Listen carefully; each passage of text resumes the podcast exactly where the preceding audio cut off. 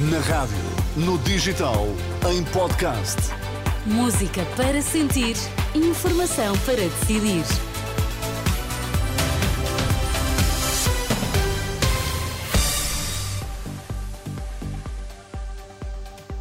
Menos de 24 horas depois, há um segundo jogo adiado por falta de policiamento. Desta vez é o Leixões Nacional. Papa Francisco lembra a responsabilidade de todos na construção da paz.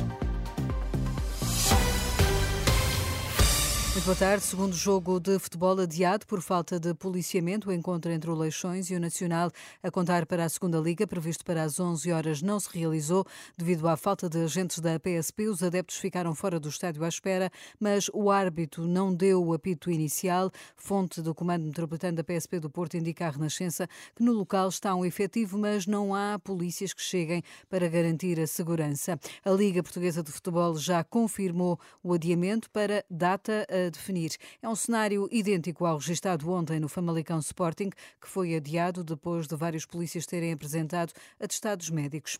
Este caso motivou o encontro que decorre ainda a esta hora em Lisboa. O ministro da Administração Interna chamou, com caráter de urgência, o diretor nacional da PSP e o comandante-geral da GNR. A reunião motivou um protesto esta manhã. Cerca de 300 polícias concentraram-se no Terreiro do Passo. José Miguel, vice-presidente da Associação dos Profissionais da GNR, garante que está estão presentes para que os altos representantes da GNR e PSP não se sintam pressionados na reunião com o ministro. Em declarações ao jornalista Vasco Bertrand Franco, este responsável lamenta por esta reunião surgir apenas depois do caso do jogo. Fico triste por perceber que foi preciso não haver um jogo de futebol para que as campainhas tivessem tocado ali dentro daquela casa e se tenha, esteja a pensar que 20 mil profissionais na rua num dia, 15 mil na semana anterior, não tenham sido números suficientes para que se chegue a, a chamar a atenção de quem nos tutela no governo para os nossos problemas e aquilo que são as nossas reivindicações.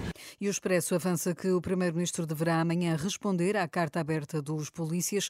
Também o Diretor Nacional da PSP anunciou uma célere averiguação ao que se passou no jogo de ontem. Nos Açores já decorre a votação. Os açorianos escolhem a nova Assembleia Regional. Para esta manhã estão previstas as votações de José Manuel Bolieiro, líder do PSD Açores, Vasco Cordeiro do PS e o antigo presidente do Governo Regional, Carlos César.